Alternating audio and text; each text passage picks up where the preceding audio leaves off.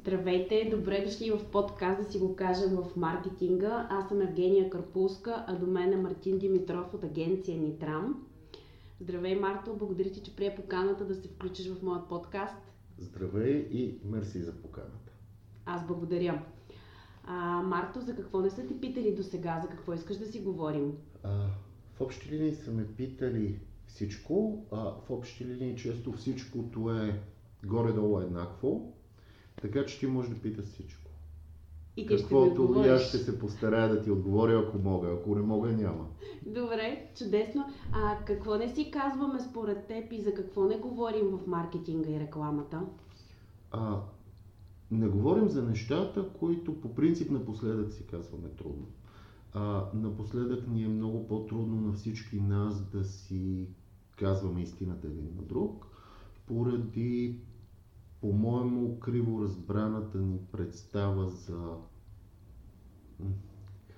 Криво разбраната ни представа за либертарианство, ако мога така да се изразя. Прозвуча много сложно. Живеем в свят на политическа коректност, което е страхотно, но ние живеем в балкано-българския вариант на политическа коректност, което не е чак толкова страхотно.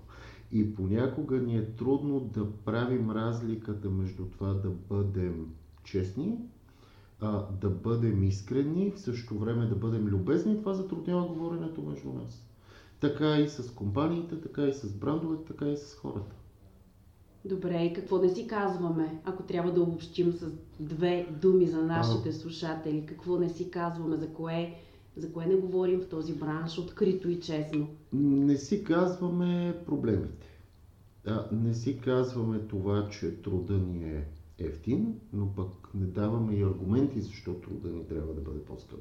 Достатъчно силно и ярко. Изпитваме такова неудобство, като всяка една интелектуална сфера, каквато е рекламата. Има усещане, че измислянето е без пари, а всъщност измислянето на добри идеи често е години натрупване. Имах наскоро среща с един наш клиент, когато много обичаме, и той каза: гледай колко бързо го измисли това нещо и колко бързо ни се реши проблема, гледай как става лесно, и аз как не става лесно, това за 20 години натрупване. И сега вече е по-лесно. Добре. Според теб, как говори маркетинга и рекламата? Ако това са две страни. Да. По принцип ние се знаем да говорим като две страни. Имаме доста клиенти, с които имаме общи брейнсторминги. Общо правене на брифове, общо правене на задания и общо търсене на отговори. Примерно Загорка са точно такъв клиент. Те участват в процеса почти през цялото време и от начало. Стремим се да нямаме разделението маркетинг-реклама или маркетингов отдел рекламна агенция, защото не вярвам, че то работи добре. Друг наш голям клиент е Ростар, където пък те практически имат изнесен маркетинг. Реално много от решенията се взимат изцяло при нас. Мисля, че по-скоро моят въпрос е какъв език използва маркетинга и рекламата, т.е. как говори маркетинга на хората и как говори рекламата на хората. По-скоро с разказване на истории, с дигитализацията, с кои начини в момента използваме, за да говорим. Жени, аз много се надявам и маркетинг и рекламата говорят много. Okay. Дали говорят през Facebook, през Instagram, през класическа медия или през някакъв нов и непознат канал, ако се съобразили прекалено много с канала, значи те са се отнесли във формата. Формата, за съжаление, не е разговора. Разговора е това, което се казва в него. И много се надявам да се търси смисъл в говоренето. Да търсим смисъл в говоренето. А не форма, която да спаси нищо казването. Ако много можем да ги противопоставим. Много хубаво послание. Коя е най-истинската история, която си разказвал и коя не си? Не сме имали, аз нямам лично аз, нито пък агенцията, стремежа историята да е истинска. Напротив, на мен ми липсва в българската реклама магическия реализъм, който има в латиноамериканската такава.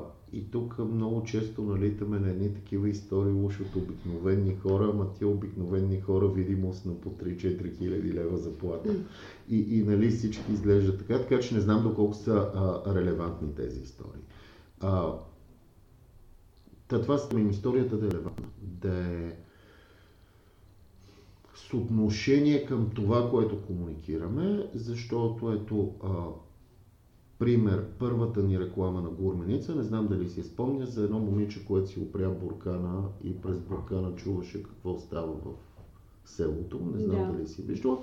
Ами това не е истинска реклама, това не е истинска история. Няма човек, който като си опре буркана да чува през него. Защо едно време, като си допирахме рапани до ухото и чувахме морето. Точно това ни беше посоката, че това е рапана, ма от село. Да. И не мисля, че е важно историята да е истинска. Важното е да е увлекателна, важното е да представят добре марката и важното е да пали хората и да се харесва. Не вярвам и, че хората трябва да се припознават в реклами. Имам един пример, който тук давам. Една страхотна латиноамериканска, мисля, че аржентинска реклама имаше на дезодоранта Акс. И в нея тя започва с едно момче от шоколад, което излезе от входа, където живее и си отхапа ръката. И не вярвам, че някой се припознава в шоколадово момче, което си отхапва ръката. Рекламата е страхотна. Можем ли да кажем, че е важно историята да бъде човешка? Важно е историята да не е скучна. Важно е да е разказана максимално по правилата. Това, което забелязваме, че част от историите не звучат добре и понякога, не знам дали си забелязала, нашите реклами изглеждат сложни. Разказите в тях изглеждат сложни, т.е. защото не се спазва нито един жанр. А не случайно в писането има жанрове. Да. И те трябва да се спазват. Коя история според теб стига до обикновения, необикновен човек и къде е неговото място в днешния свят на дигитализация и виртуалност? Със сигурност история, която вълнува, или със сигурност история, от която има полза. Рекламите са истории, от които човека трябва да има полза. Било то да намери продукт, който никога не е виждал.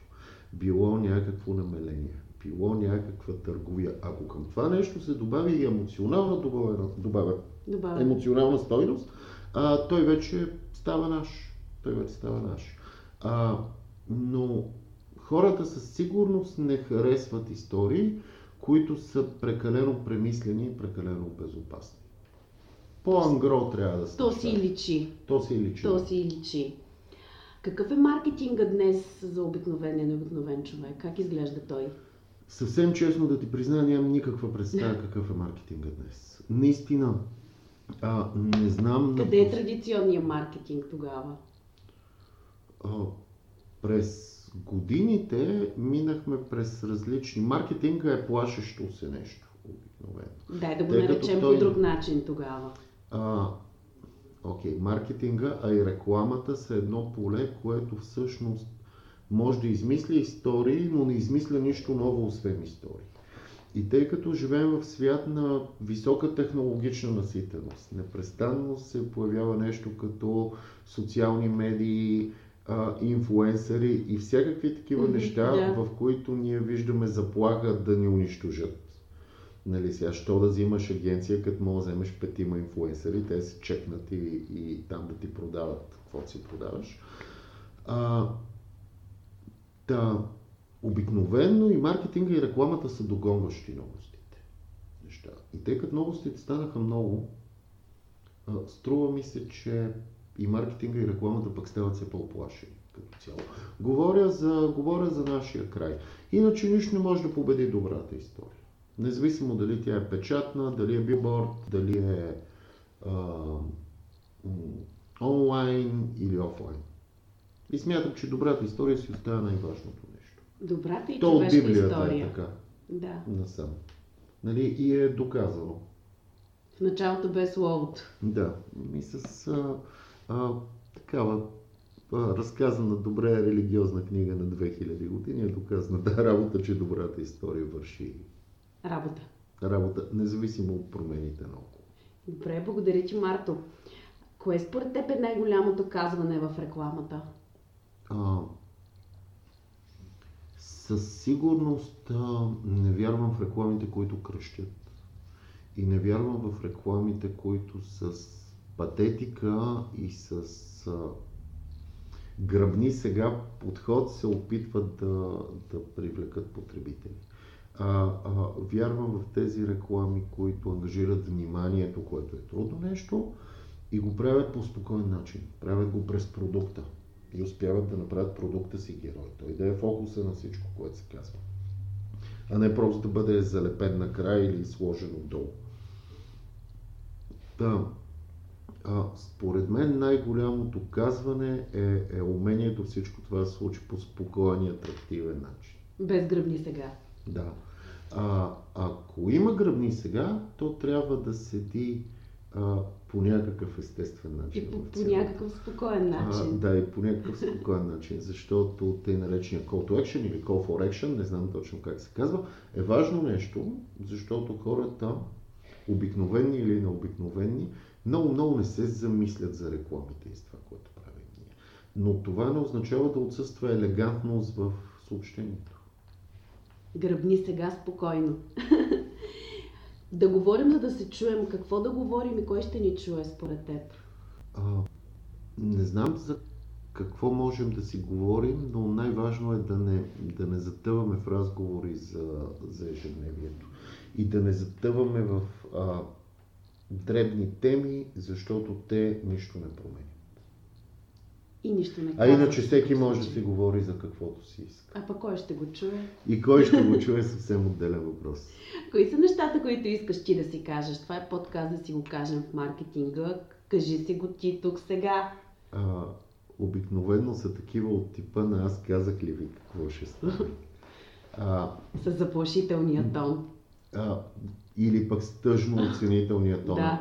Ако е минало време. Нямам особени проблеми с това да казвам мислите си и да казвам каквото си мисля, особено що се отнася до клиентите, ние държим да го правим. Държим, ако в дадени корекции видим проблем, официално да ги предупредим и да им кажем: вижте сега, няма никакъв проблем, ние ще направим тези корекции, защото вие ни плащате за това, но две точки и това нещо трябва да е описано. Забелял съм, че агенциите не го правят много-много. Или пък така ми се струва, може и да го правят. Не дават конструктивни аргументи на клиентите си. А в крайна сметка те са най-нормални хора, за които има едно важно нещо — бизнес резултат. И ако в комуникацията има проблем този бизнес резултат да бъде постигнат вследствие на някакви корекции, трябва да се обясни защо те не трябва да се правят. Жени има нещо, което в NITRAM не правим никога. Правил съм го преди, много е гадно. Просто да се тръшкаш. Не можеш да искаш идеята ти да се случи и да бъде запазена, ако не дадеш устойчиви пазарни аргументи.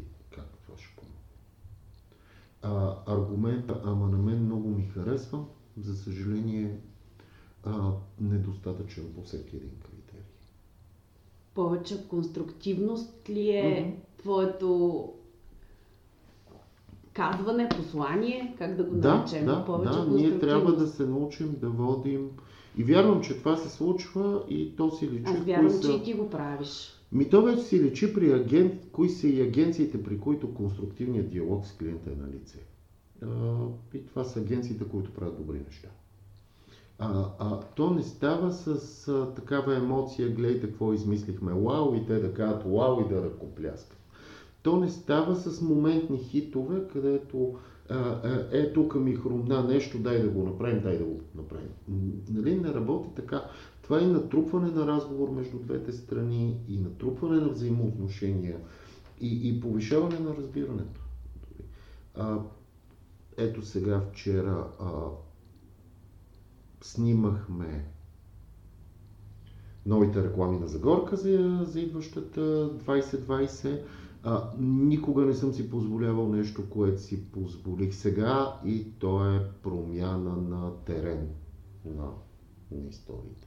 Но това може да си го позволиш, кога беше ти е трета година с този клиент, когато клиента също е там и когато си имате достатъчно доверие да направите тази промяна. А не той да каже, ми чакай сега, ние не сме се събирали, не сме го обсъждали и ти да кажеш, ама гледай сега, тук пък не е хубаво и аз на момента да предлагам нещо. Мислиш ли, че всички имат смелостта да си го казват по начина, по който ти го правиш?